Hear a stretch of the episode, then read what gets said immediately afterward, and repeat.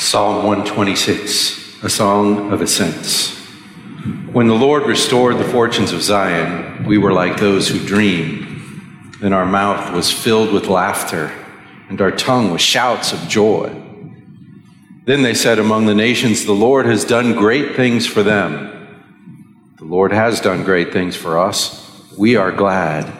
Restore our fortunes, O Lord, like streams in the Negev. Those who sow in tears shall reap with shouts of joy. He who goes out weeping, bearing the seed for sowing, shall come home with shouts of joy, bringing his sheaves with him. The Lord bless the reading of his word. There's a story. Well, I guess it's not really a story. It's a letter that has kind of a story around it. There's a letter in the New Testament. It's one of the short ones. In fact, it's only one a one-pager. Like here it is, the whole thing in my Bible here. It's not the shortest of the letters in the Scripture, but it's one of the short ones.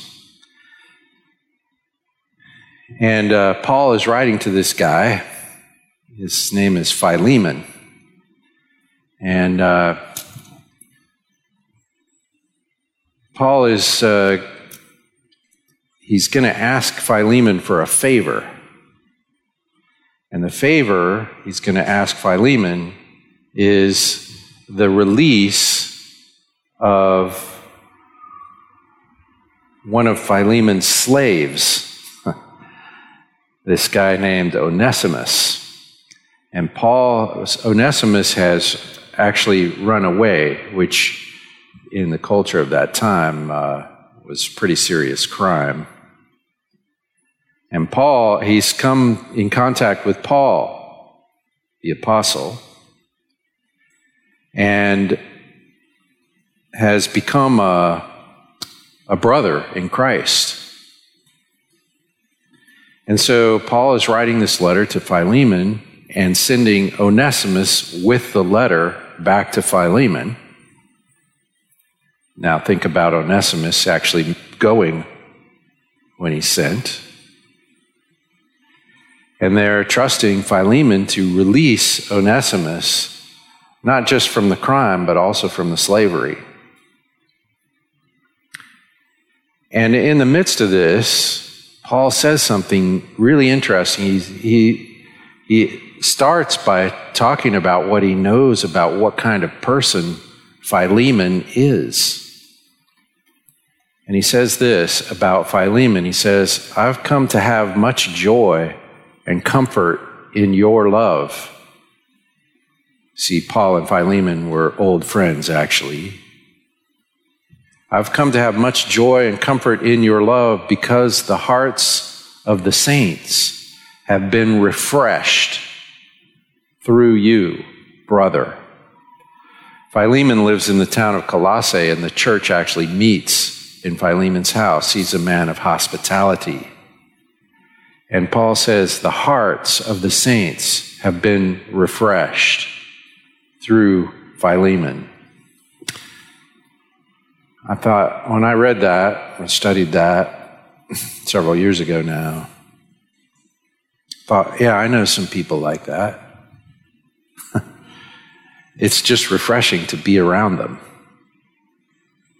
Their, their fellowship is a joyful experience. It's restful to be with people like Philemon.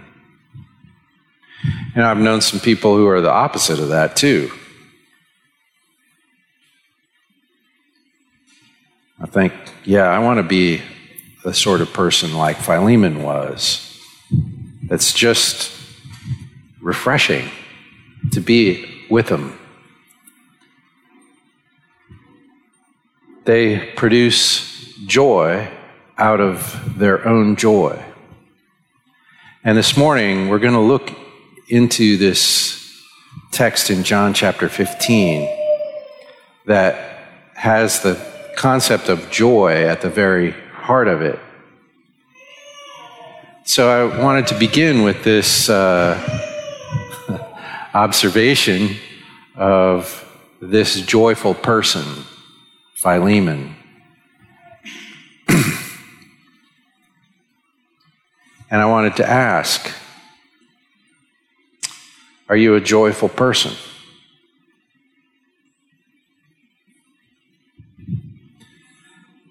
We're going to explore a little bit about what that means. This uh, this text in the book of John, this is uh,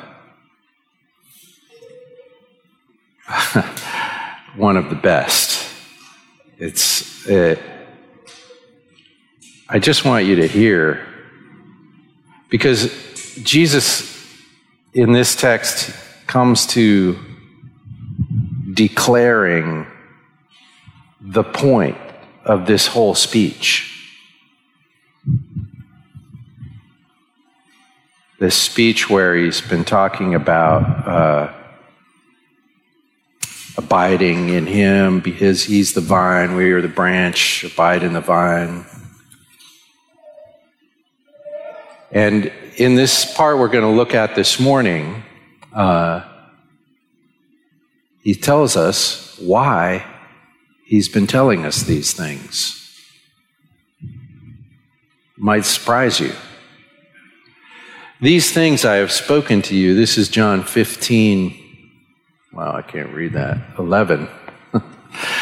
These things I have spoken to you, that my joy may be in you, and that your joy may be full. You see, the objective in the mind of Christ of this whole conversation is this dispensation, this pouring out of his joy. Now, remember, this is in the context of the Last Supper. We've been told in the book of John that Jesus is troubled, and he's talking about he's going to be departing, and he's talking about the time has come for him to be glorified, and then explaining that that means for him to die.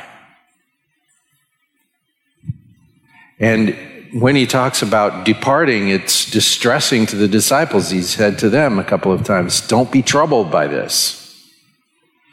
And he goes through all of these things that we've discussed. And he says here, the reason I'm telling you all of this, the reason I have told you these things is for my joy to be in you and for your joy to be full.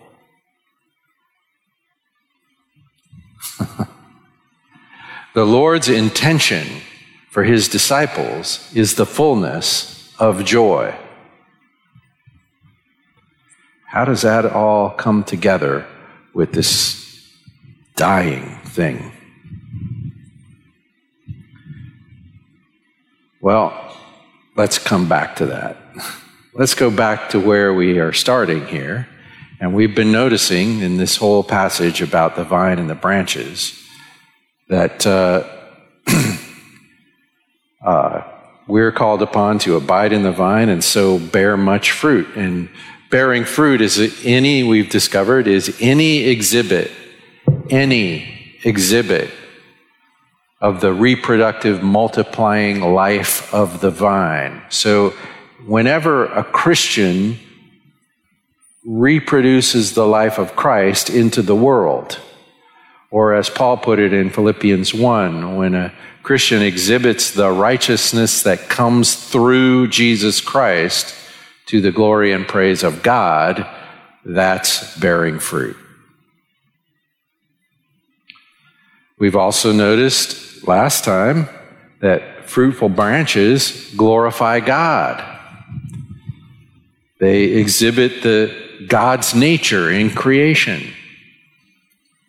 And this was at the conclusion of the text as we read it last time. It says, by this my Father is glorified, that you bear much fruit, and so prove to be, or we might say, become my disciples. Your exhibition of the life of Christ is a glory to God, because The life of Christ is the life of God exhibited on the world. You're simply doing what he did. And then he goes on. So let's read this. As the Father has loved me, so have I loved you. Abide in my love. If you keep my commandments, you will abide in my love, just as I have kept my Father's commandments and abide in his love. These things I have spoken to you, that my joy may be in you and that your joy may be full. This is my commandment, that you love one another as I have loved you. Greater love has no one than this, that someone lay down his life for his friends. This is some deep water. There is uh, not a lot of words, but there's a lot in these this text. The first thing I want to observe is this. Disciples of Christ have been loved by Jesus as he has been loved by the Father. The same love, the eternal love of God for the eternal Son of God. Think of it. Wait, you can't think of it. The, the love of God the Father for God the Son, that eternal love has been extended to us by Jesus. It's out of this world, literally. You cannot imagine the greatness of this love. It is the love that has been shared in all eternity past, Father to Son, in the eternal Trinity of God. That love is the love with which Jesus has loved you. It's the love that is in their determination to redeem us before the foundation of the world. Before you came to be, before anything except God came to be, God in the tri- triune God, in the three persons of the God of God, agreed together to love us with this love, to redeem us. It's the love that is shared in the incarnation of Christ, where Paul says, he did not consider equal, equality with God something to be grasped, something to be clung to, but he emptied himself and humbled himself to become a man, one of us, and then among us humbled himself to exhibit this love. The, the fact that God shows up as one of us is the expression of this love. His sharing of our life in order to exhibit the life of God to us. This love is shared by in the life of Christ in his atonement. God demonstrates his love toward us in that while we were still sinners, Christ died for us in his death and resurrection that reconciles us, that brings us back into fellowship with the living God. We are loved with the same love that the Father loved the Son in all eternity. We are loved in this way in his intercession for us even now. Even now. The scripture says that Jesus is seated at the right hand of the Majesty on high, where he ever lives to make intercession for us. I am in Christ before the Father, and the love of the Father for the Son I receive in the intercession of Christ for my sake.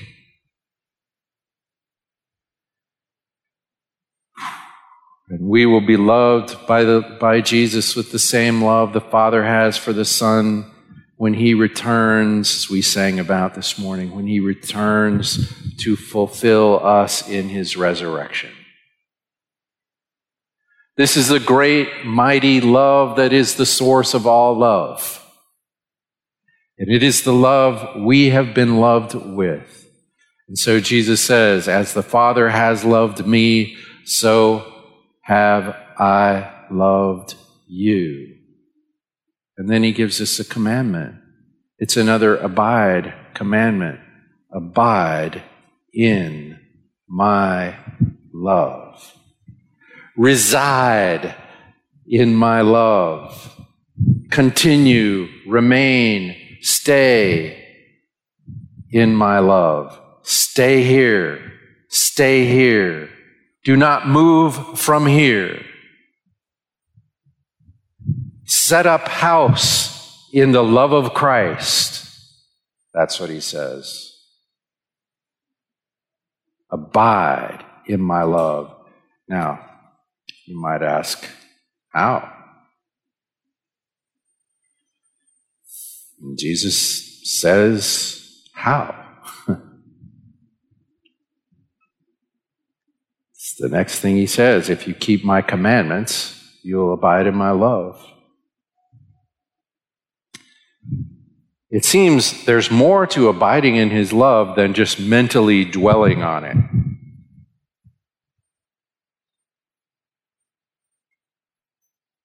Though I personally find that mentally dwelling on it is the best thing I can possibly mentally dwell on. But abiding in his love is a whole person kind of thing. It's not just in my thinking. So he says, if you keep my commandments, you abide in my love. And he says, just as I've kept my Father's commandments and abide in his love. Oh, so he's telling us, you do this the same way I do.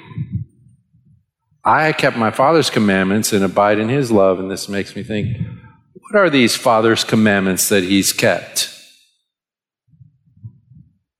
And I guess you probably won't be surprised to find out that right here in the book of John, there's, uh, if I can figure out how to work my Bible,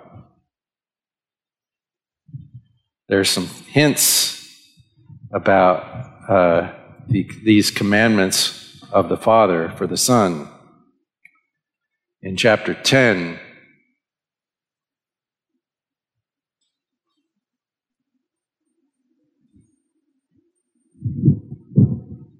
sorry, got to find the right verse here. Listen to this. This is Jesus speaking. And this is at the conclusion of his talk about his being the good shepherd and his sheep and all that. He says, "For this reason, the Father loves me." Wait a second. There's a reason. For this reason, the Father loves me, because I lay down my life that I may take it up again. Now, we've read in the previous verse that he lays down his life for the sheep. That would be us who come to faith in Christ. And he says, for this reason, the Father loves me, because I lay down my life that I may take it up again. No one takes it from me, but I lay it down of my accord. I have authority to lay it down, and I have authority to take it up again.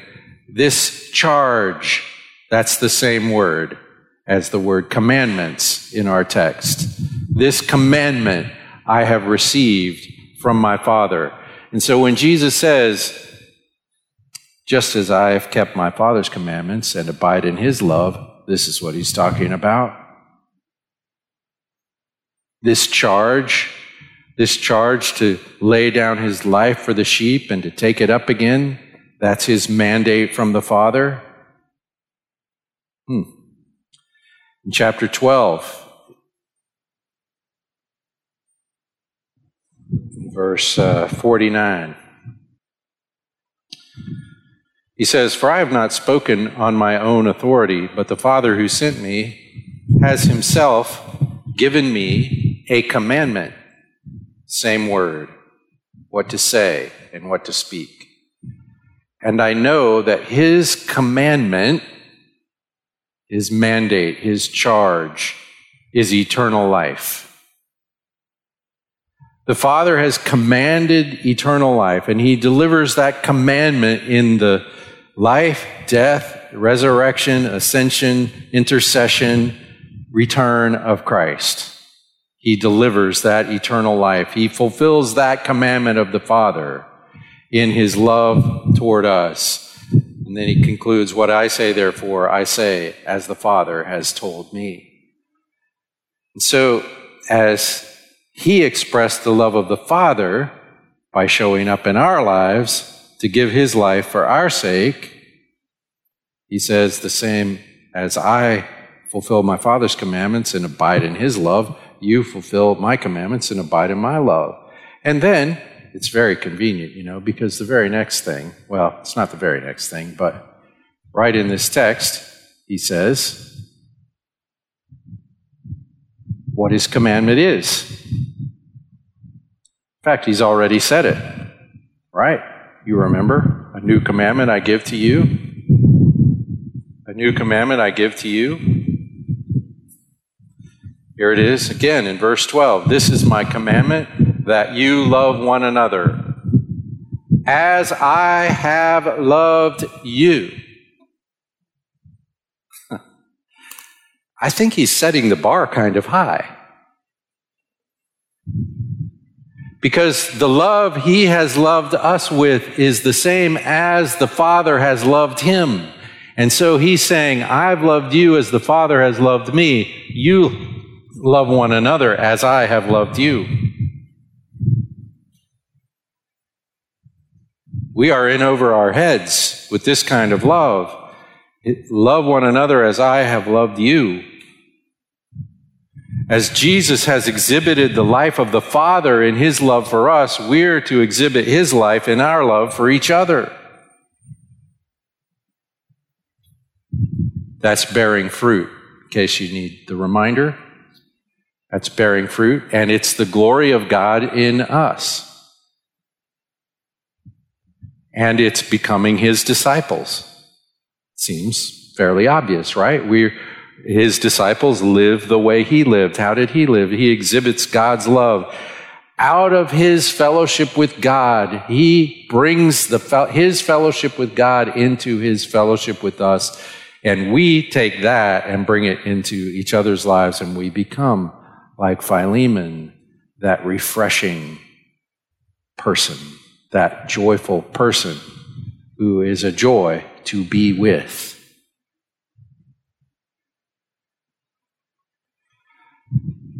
You might have noticed also that this is a repetition of what we talked about a few weeks ago, the upward spiral.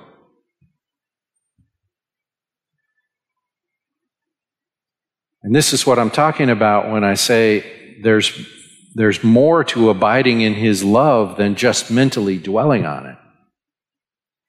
You see, I actually get to know the love of Christ when I try to show the love of Christ.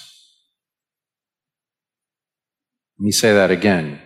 I get to know the love of Christ in a certain way when I try to show the love of Christ. Now, we got to back up to the beginning and remember that the source of this is God, not me. But when I know the love of God and I share it, when I share it, I understand it better. Because I now fellowship with Christ in a new way. This is what Paul is talking about in Philippians three, say, when he says, I want to share in the sufferings of Christ in order to know Christ. Knowing Christ is the goal, the prize, everything. And I want to understand Christ by suffering in the way he suffered. And when we talk about loving in the way he loved, right in this context, he tells you what that's about. He says, greater love has no one than this, that he lay down his life for his friend. And we're told, we've been told already in this chapter, well, in chapter fourteen, sorry, in this very talk, when Jesus says, if you keep my commandments, you're the one who loves me, and the one who loves me will be loved by my Father, just like he said about himself. This is the reason the Father loves me. Wait a second, the Father's loved him in all eternity. That's right. And then there's a reason why. Even Jesus lived in the upward spiral of love between himself and God. He pours out the love of God, and God is responsive to that. It's you can't make entire rational sense out of it. I guess that's probably the nature of love in some respect. But in any case, he says the same thing to you. As you try to love, you understand love. And God responds to that. It's like this: I will come to know and experience and enjoy God's love more and more as I attempt to share it. And as I enjoy it more and experience it more, I get better and better at sharing it. That's the same upward spiral. I bear much fruit. I become the kind of man, somebody could say, the souls of the saints have been refreshed by you. I become generous. I have a source, and so I don't need to worry about what I get from you or anyone else. I have a source, and I can lay down my life for my friends. That's how Jesus loved his friends, and he says, love one another as I've loved you. I can let go of my life for the benefit of someone else. I belong to God in order to be good for you.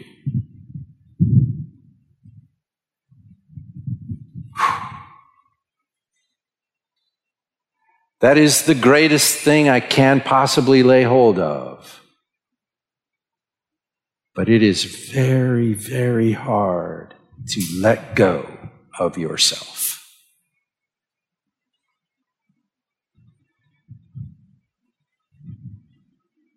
Hard to let go of yourself.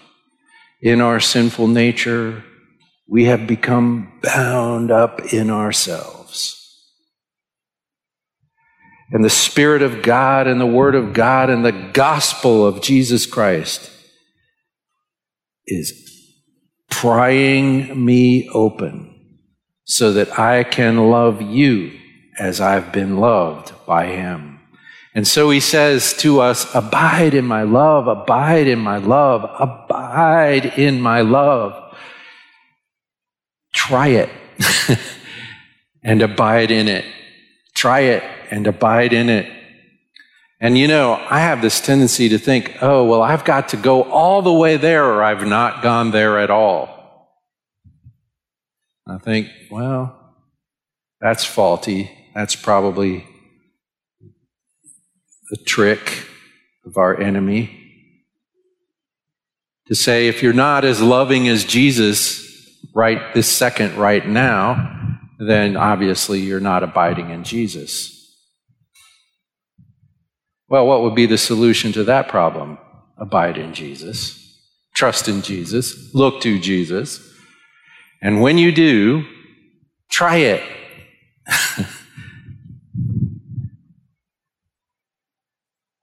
Try something small.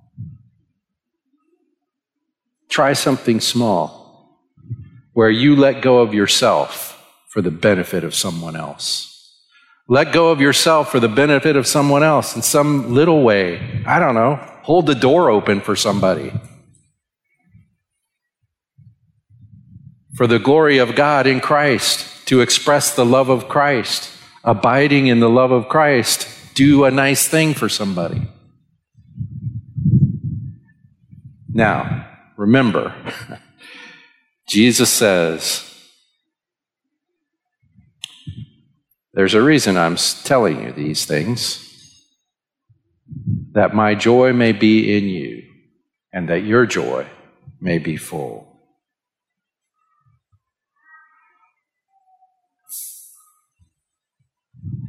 The Scripture says about Jesus' sacrifice, remember, death on the cross, that Jesus endured the cross for joy. Hebrews twelve.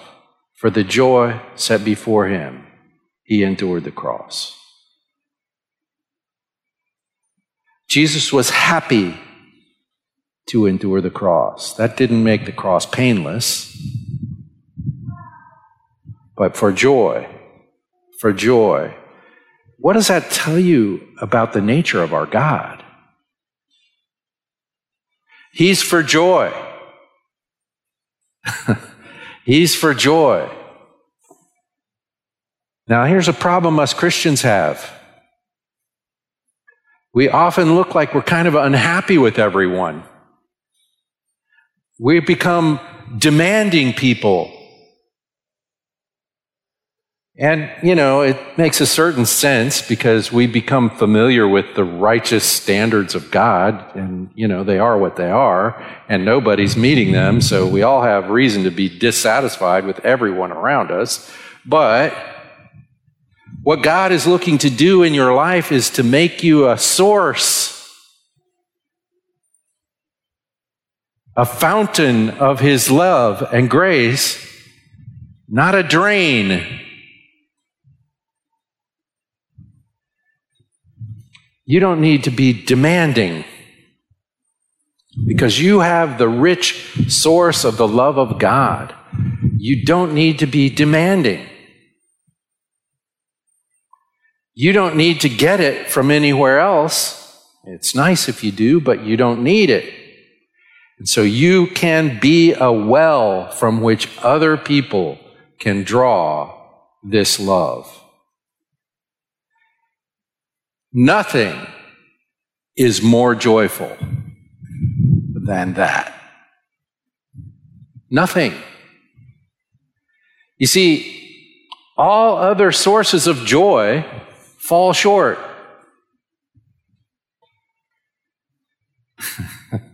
This is a really trivial example, but just the other day I was watching a, some guy do stand-up comedy on Netflix. And there's a moment of joy when somebody says something funny just for the sake of being funny. There's no lasting joy there. And what the world is doing is just ha- trying to have enough stand-up comedians around so that they can pretend to be joyful. In the body of Christ, we have the very source of the thing itself, and we are attached to that source, and it is there if we abide in it. So our joy can be filled up. It's literally the word, like if you took this cup, this is, this is what it means right here. You ready? I'm going to make a mess. I'm filling this cup. That's what it means. Your joy might be full. There's a Niagara Falls of joy pounding you on the head. You can get all you can take and more if you just abide in His love. Just abide in His love. He's telling us these things for a reason. I got to put this down before I make a bigger mess. He wants us to be full of joy, not this sort of stupid, empty joy we get in the circumstances of the world, you know, like you win the lottery or something. But the real thing that exhibits itself, itself in real sacrificial love toward other people. That's what we're looking for. There's no better joy than that, no deeper, fuller joy than that. That's what Jesus knew. That's why he was here in the first place. That's why he went to the cross. And that's why every day, every moment, he is praying his heart out for you before the Father.